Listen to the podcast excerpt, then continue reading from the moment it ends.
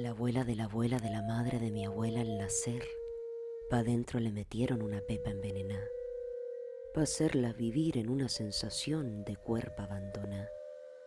Y así el semental poder argumentar el dejarlas a un ladito, todas marginadas.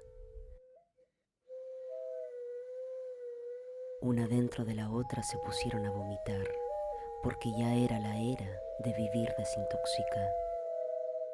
Hoy por hoy hablan de escrituras que proclaman el convivir, pero como si nada nos dejan fuera en esto tan difícil del existir.